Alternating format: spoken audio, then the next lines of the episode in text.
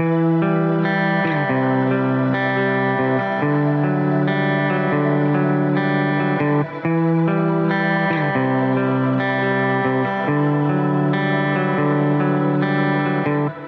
all, welcome to the Forge America Missional Podcast, Roundtable Edition. My name is Brooklyn Colburn, and today we are joined by Alan Bradford. Hi, it's good to be with you guys. And Terry Ishii. Hey, everybody. It's good to be here. We got Roland Smith. Hey, welcome from Colorado. And today we're also joined by Jamie. Hi, Jamie. Hello, my name is Jamie, and I'm with you from Columbia, South Carolina, where I serve in a church as pastor of prayer, discipleship, and missional living. Awesome. Jamie's so awesome. Uh, uh Jamie is a, a, a new friend. Uh, she's uh, doing the Forge partnership. Uh, and so, uh, one of the things that we've been kind of working through and um, is helping her church mobilize and those things. And so, Jamie, you guys are just starting your Forge training, correct? That's right. And then how many people have you guys got like lined up to walk through this thing? We're in our second meeting and we have about 30 people. That's awesome. That's so cool. And so the reason why uh, I invited Jamie to join us today uh, is Jamie uh, is a seasoned uh, pastor, but she's also a, a, a missionary. Uh, she lived in Europe for eight years, and you lived in Portugal and Spain, correct? Correct. Yeah. And then, but you were kind of all over Europe, right? Where are some of the other countries that you kind of did some work in? I worked mostly in those two, Italy and France, and then a little bit with um, Switzerland, Germany as well. Very cool. Yeah. It sounds like she's just rubbing it in. right? you know, it's like, here's all the cool places I've been. It was hard coming back and talking about your mission work and telling him that you worked in France and Italy. yeah. No, it's good. It's good. Well, one of the reasons we wanted you, because you're an amazing person, but we also wanted you to be on the podcast is today we're talking about cultural exegesis. And so, uh, exegesis is this idea of uh, breaking down or analyzing uh, certain things. And typically, we think of biblical exegesis is where we're looking at the scriptures and we're analyzing it. We're trying to figure out uh, understanding meaning context and all of those sorts of things. Well, today we're going to talk about cultural exegesis, and this is the idea of looking at our culture, breaking it down, analyzing it, and helping understand it so that we can properly and more efficiently impact people that they might have a meaningful interaction with the gospel. And so we have a ton of thoughts on this. And so today is going to be one of our more practical uh, episodes. And so let's jump into this. And so, Bradford, you have some thoughts on kind of the, our history. You're going to talk about monkeys today. So I'm excited. uh, why don't you, you kick us off and, and give us some thoughts on what you, when you think of culture exegesis, what comes to mind? Well, okay, I'm not necessarily going to talk about monkeys, but we could talk about monkeys if we want to. But no, one of the thoughts I had was define let's let's define reality. Let's talk about culture. All right, so the culture that we live in, and so we are all people who, um, for the most part, we are entrenched in a Christian culture. Okay, and so we have inherited a particular view, particular ideas, and a particular um, way of going about things. And um, I, I, heard this recently, but a lot of what we inherited comes back to a uh, court trial that happened in 1925 and it really helped define christian culture in in america and that was it was the scopes monkey trial. And at the time if you at the time in 1925 christianity was by far the dominant religion in the us it was being taught in the school especially the idea of creationism. Uh, but darwinism was starting to gain ground and there were all these conversations popping up about well shouldn't we be teaching you know darwinism as well well, just down the road from me, I'm here in Knoxville, Tennessee. Just down the road, there's Dayton, Tennessee. And there was a gentleman by the name of John Scopes. He was a substitute high school teacher. And he was accused of violating the Tennessee's Butler Act, which made it unlawful to teach human evolution in any state funded school. So what happened was uh, people took him to court and Scopes was fined. He was he was found guilty. He was fined 100 bucks, although it was it was overturned on a technicality. But the trial kind of ended up serving its purpose of drawing intense national publicity as really national reporters flocked to Dayton to cover all these big name lawyers. So, like, for example, you had Williams Jennings Bryan, who was a three time presidential candidate. He argued for the prosecution. Clarence Darrow, the famed de- defense attorney, he spoke for Scopes. And what happened was the trial really publicized two camps. It was kind of the modernists who said evolution was not consistent, was not inconsistent with religion. And you had fundamentalists who said, you know, hey, the word of God is revealed the Bible, took priority over all human knowledge. And the case was seen as both kind of a theological contest um, and a trial on whether modern science regarding the creation evolution controversy should be taught in schools. So, in reality, like the Christians won the case, but after a while it kind of it just all seemed a little ridiculous. Like it didn't seem very scientific. And so schools started to adopt darwinism. But here's the thing. The thing that this trial did it was it was basically america took christianity to court. And and there was this kind of the reaction in the church. Essentially what christianity said was he said look if you're going to not play by our rules we're going to take our ball and we're going to go home and so here's what's funny in reaction Christianity started to create its own culture. Uh, in fact, right down in Dayton, Tennessee, you have uh, Bryan College, and it was started as a reaction to the Scopes monkey trial. And what we started to do as the church, we started to build our own little kingdom. So we have our own schools, our own publishing, our own bookstores, our own music, our own really bad Christian t shirts. We even have our own Christian mints, right? And the reason this subculture was created was because of Darwinism, which is funny because one of the tenets of Darwinism is survival of the fittest, right? And that's what Christianity said. Christianity said, fine, we're going to create our own island and everything outside of it can just die off. So we have inherited this kind of Christian um, kingdom, this own little culture. I didn't start going to church till I was like 14, and my parents drugged me to church, and it was awful. I hated it. I didn't come to Jesus till I was like 17, somewhere in there and then started to really get involved like really kind of go okay what is this thing the church all this stuff? And i changed. I became a part of that culture like got deeply entrenched. But now we're starting to say you know what? We can't just live in this culture and i don't want to talk about whether the culture is good or bad. It's more the idea we can't just stay here isolated we need to understand the greater culture of what's going on around us um, to, as you said, Terry, to exegete that culture, to understand it, understand why uh, people think the way they do, why they act the way they do, uh, understanding the geography and the place, the history of, of what is going on. So, what I'd love to do is um, I'm going to ask Jamie first. Jamie, in your experience, like how have you done this? How have you exegeted culture? So, I'm going to relate this to my experience being actually in another country. Uh, and I think when you are sent as an overseas missionary, you automatically have the posture of a learner because you know that you don't know the culture. Yeah. You don't know the language, you don't know, you have never tried the foods, you don't know their history, like you don't know anything. You're starting with a totally blank slate.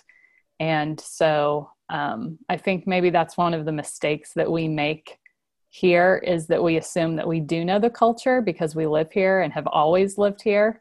So I moved back to the United States and I had been gone nearly a decade. I moved to a new region of the US and I realized that I have to learn the culture here. It's different. Um, and so I think that's one of the things is just realizing that we have to be learning it and not making an assumption that we already understand it because this is where we're from. Um, and then for me, I've been trying to think like, how did I learn the culture in the places that I lived?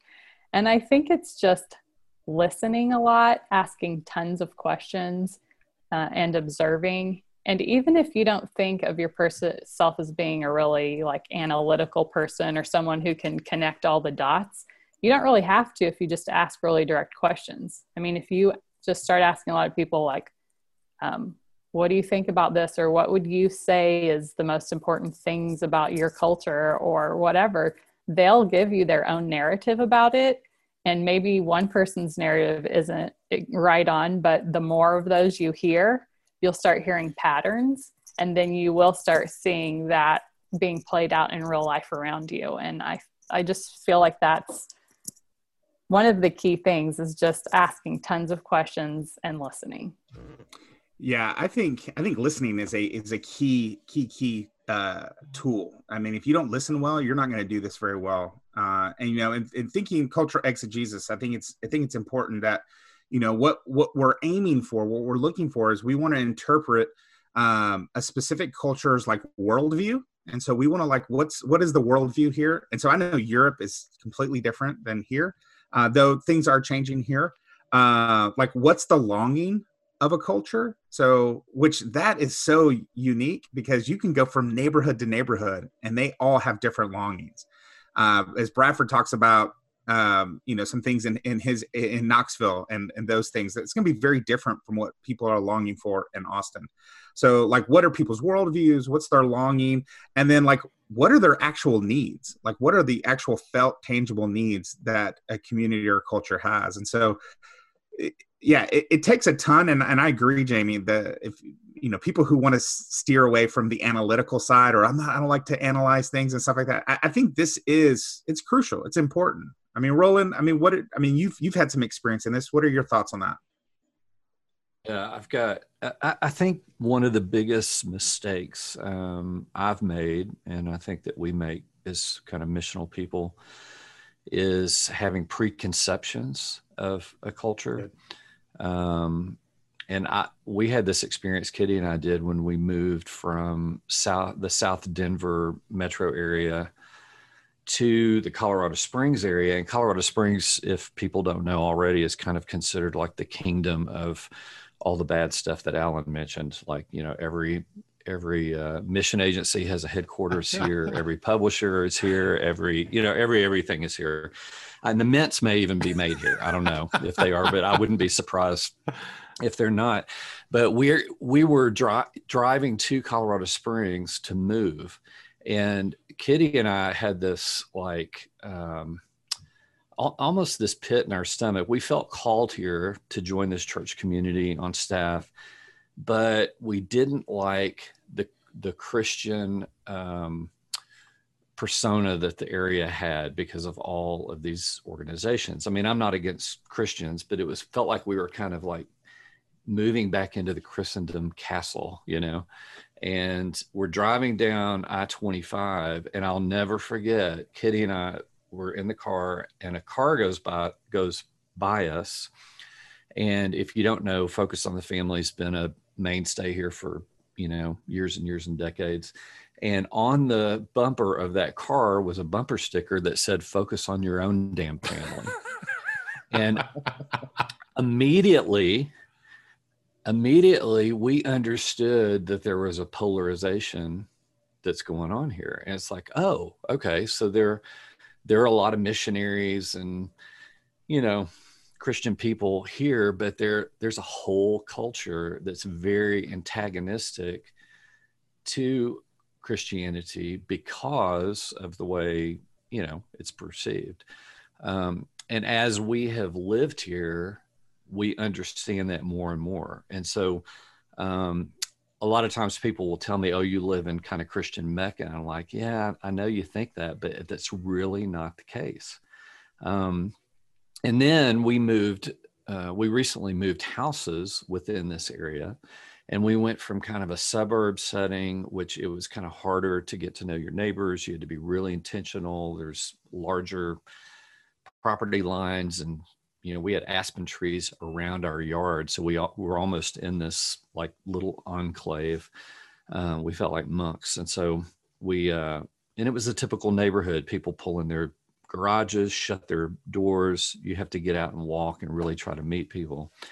And so we moved directly downtown, and we live in an urban context now in a house.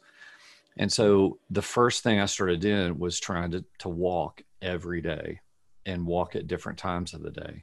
And what I've learned is that there there is a um, there's a rhythm to our neighborhood, and so depending on what time of the day I walk, I will see different people in our neighborhood over and over again, whether it's in the park or in their front yard, or they're walking also, or playing tennis down at the park, or things like that. And so I, I just think you know when i'm talking to people about exegeting your context um, or where you feel called for ministry, or if you're going to plant a church there or whatever, is I the first thing I tell them is go walk the streets. I say if you haven't walked the neighborhood for you know two or three months before you ever start a worship service or anything like that, um, you're kind of missing it.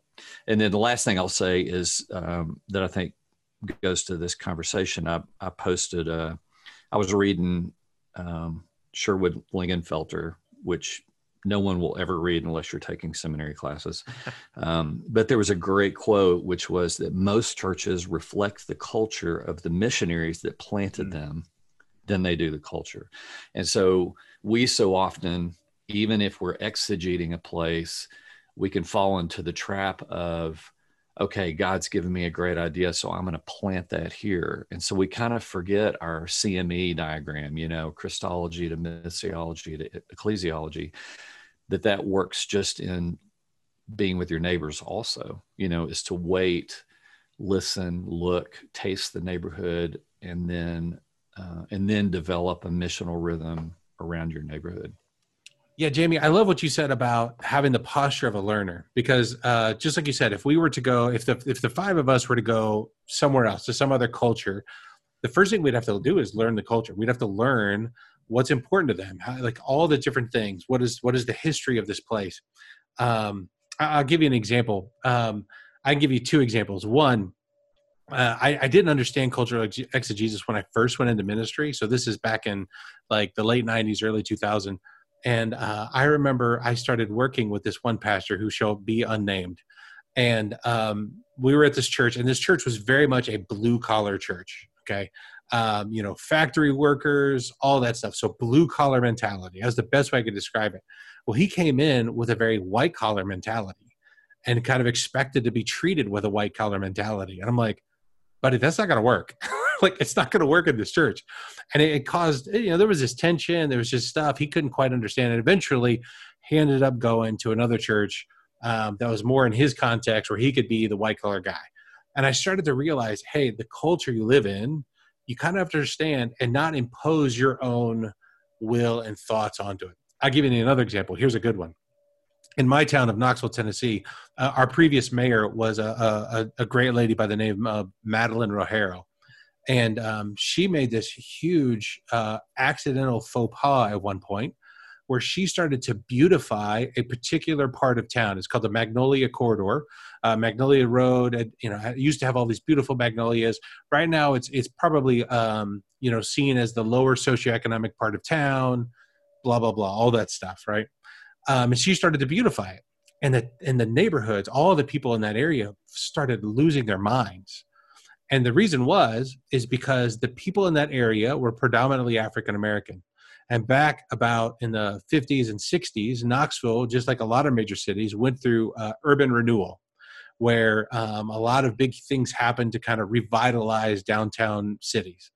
And during urban renewal in knoxville um, there was a huge displacement of African American homes, businesses, and churches. And it was a scar on Knoxville, and it was a scar in the African American community. You could talk to elderly people in our in our community. They say, "Yeah, I remember them burning my house down," and then they were displaced to the Magnolia Corridor. So uh, now here is our white mayor coming in to beautify this area, and the neighborhood is like, "Oh crap, they're going to kick us out again." Like we're we are about ready to be moved, even though it happened so long ago. And so Mayor Rogero was like, why is everybody so upset about this? So somebody sat her down, explained it to her, and then at one of her budget meetings, she came out and apologized. She was like, "Hey, I needed to listen before I did this thing. I need to understand before I did this." And I think church has been um, we, we've kind of had, like you said, Roland, we, we've been a part of Christendom where we felt like our culture was the center of power in society. Well, we're not that anymore. Um, I don't think we ever, I don't know if we should have been or not, but we're not. And we need to take that posture of a learner. I love that. The posture of humility, the posture of, please, like, let me let me hear and understand from you. Yeah, Brooklyn, I, I'm I'm curious.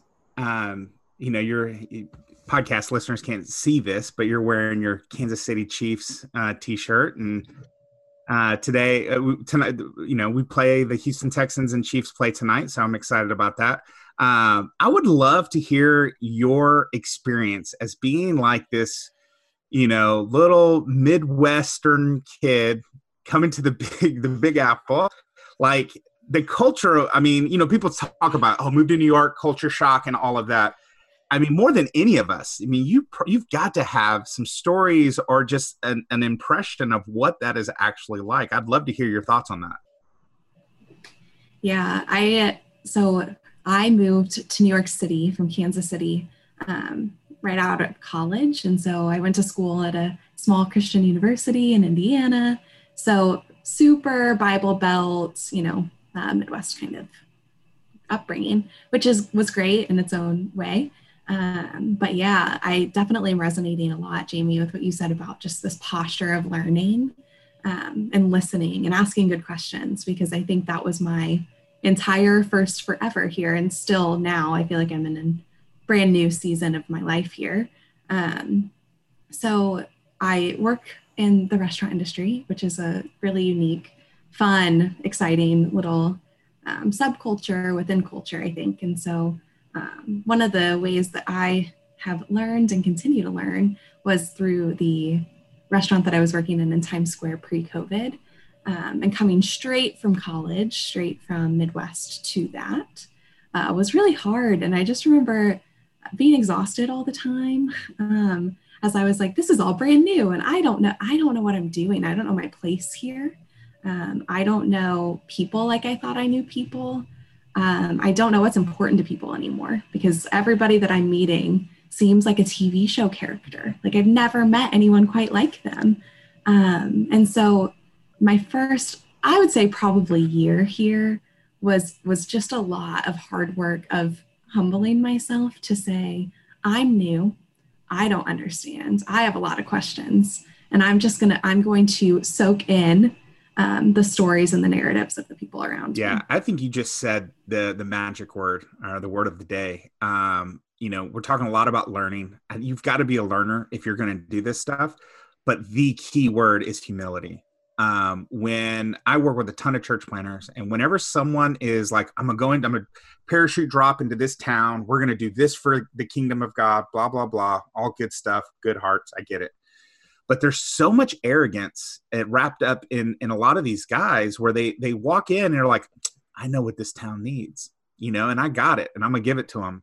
Uh, and it just sounds like a really bad machismo type, you know, action movie but it's just it's not good news. It just really isn't. And so i think humility is a huge huge thing. As as you learn a community as you learn a culture you learn a community you learn what they're longing for what their worldview is.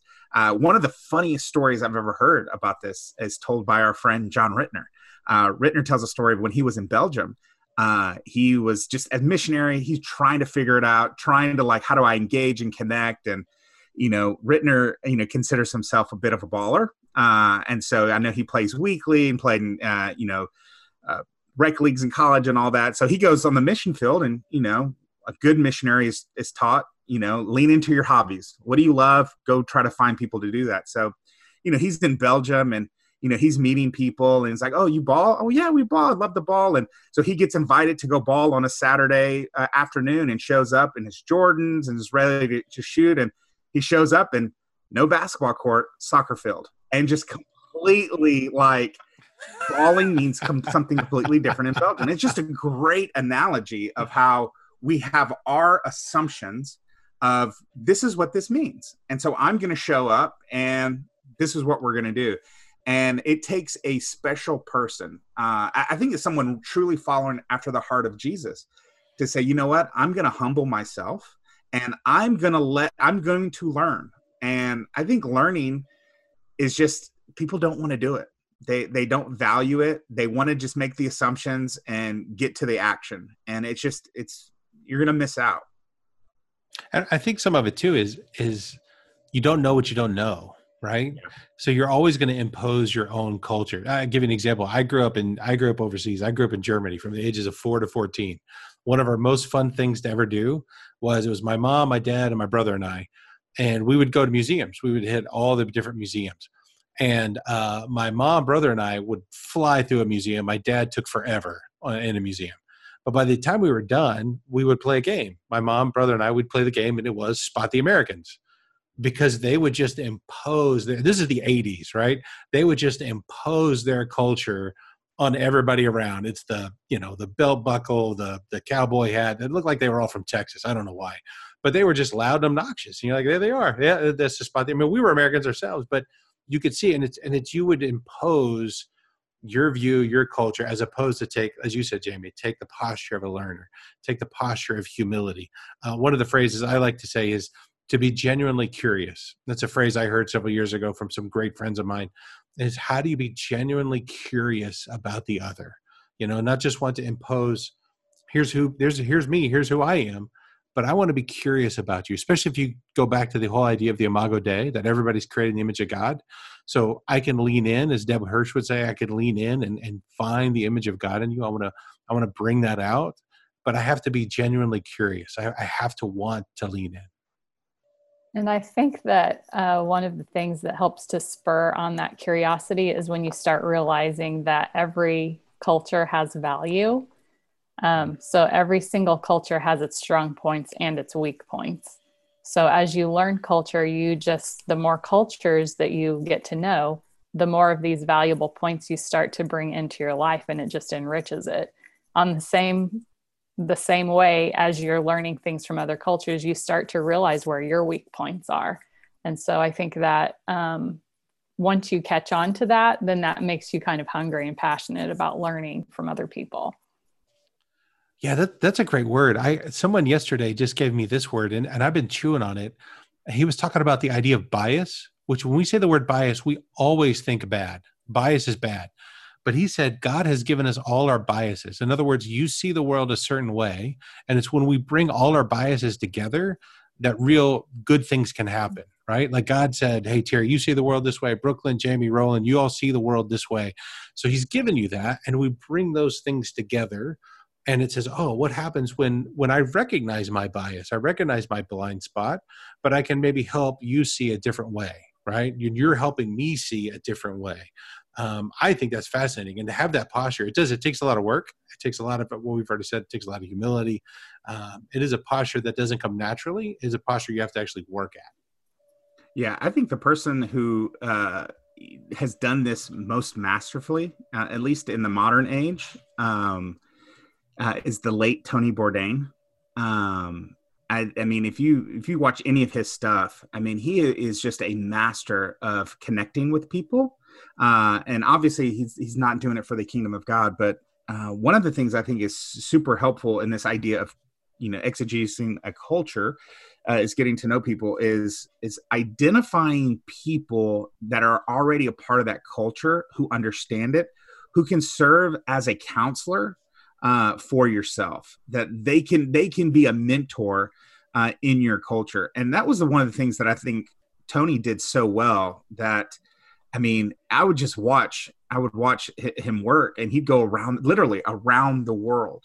And it would just be amazing how he would just find these people and they would be so generous. And I, I think that's the thing that we discount is that if you're new to a culture or you don't understand a culture there is someone who is so desperate in that culture to be proud and to brag and share and reveal everything about that culture. We just simply have to seek them out and ask them to help us.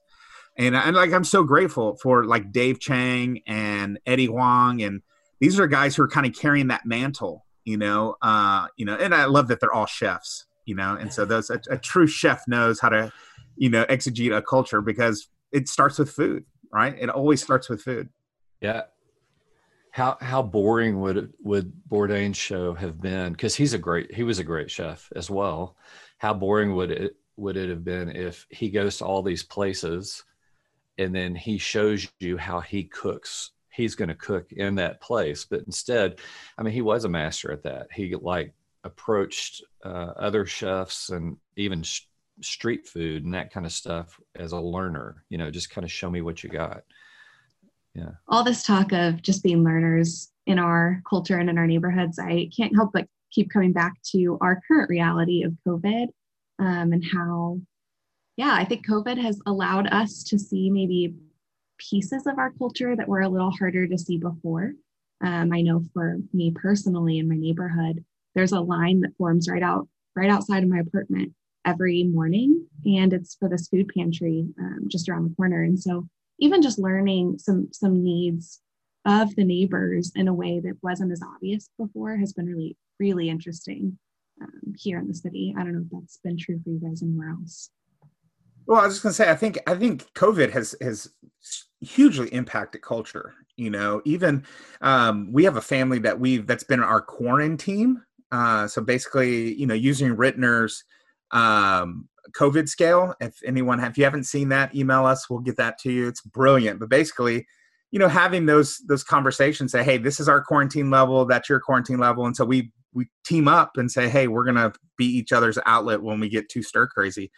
Um, but one of the things that we've done with this family that's been so phenomenal that really I didn't even think about this until just recently, but the sense of communitas that we've been able to build, that we're surviving this pandemic together, um, and it's huge. And so more more time than any, I think the culture is people are desperate. I think people are desperate to survive in their own way, whatever it looks like. Uh, but the culture is is ripe for that. And so how do you how do you take advantage of the you know that's the conversation that i'm curious about is this is the reality. How do we how do we take this and use it to best our advantage in connecting with people yeah and i think i mean you're right i mean anything crisis is a revealer of culture crisis sure. also changes culture and so to be aware of that i think is huge you know to to actually um open yourself to what is going on. So that's kind of where we started with the zeitgeist conversation. Like, let's define the zeitgeist of our time. What is the spirit of our time? What do, what do we actually see? What's happening? And constantly being aware of that, I think, is is actually really huge. So let me just kind of sum up here real quick. I mean, so what I've heard is is like what you said, Jamie. Be a learner.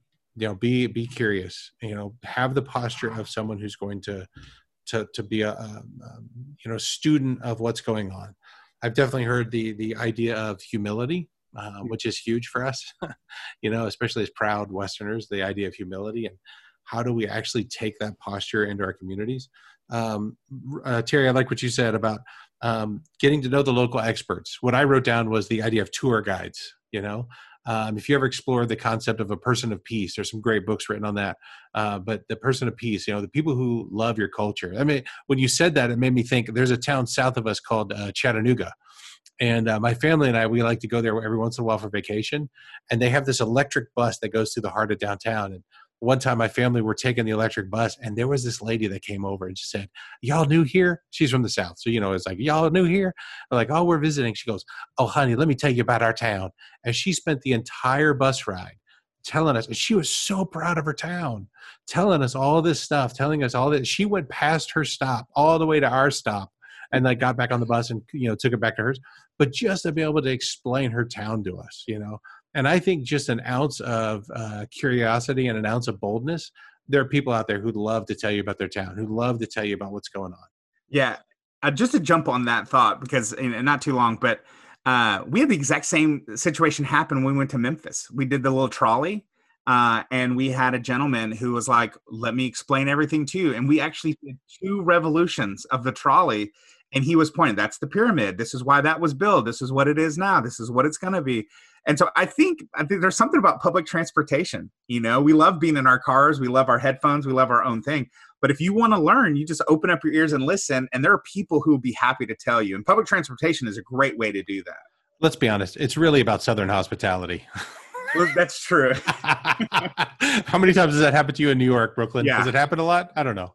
We're all we all have our headphones in. No one's listening to anyone. yeah, I still remember the first time I went to New York was back in the uh, early to mid '90s, and um, it was pre Giuliani, which Giuliani changed the face of New York. He just did. And uh, I remember being up there. It was a bunch of us Southerners, twenty of us. You know, we're all up there, and this guy comes up to us. The subway goes, "You're not from around here, are you?" We're like, "Oh no, how'd you know?" And he's like, "You're all smiling." he just walked off. Listen, I didn't understand why people were scared of me when I smiled at them on the platform because from Kansas, you smile at everyone. About a year and a half into living here, someone smiled at me on the platform. And my first thought was, oh my gosh, they could kill me.